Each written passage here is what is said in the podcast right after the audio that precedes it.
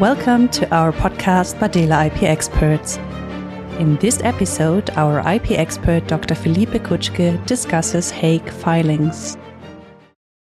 Welcome to our new IP quick tip on obtaining international protection for the appearance of your new invention.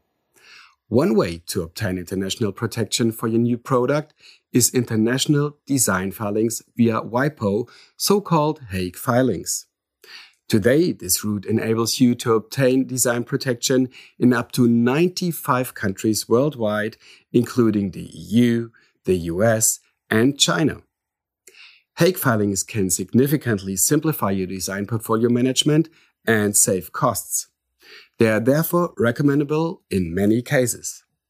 However, despite a comparatively high degree on international harmonization, some national particularities still exist.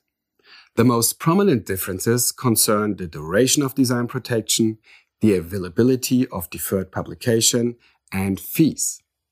When filing a multiple design application, you have to keep in mind that certain jurisdictions provide particular requirements.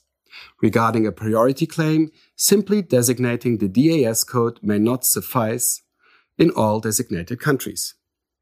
WIPO's online tool for Hague filings provides excellent guidance on many national particularities. Should you not find everything you wish to know, please feel free to contact us. Thank you for listening to this episode of the Bardehle IP Experts. To connect with Dr. Philipe Kutschke, please refer to the link in our show notes.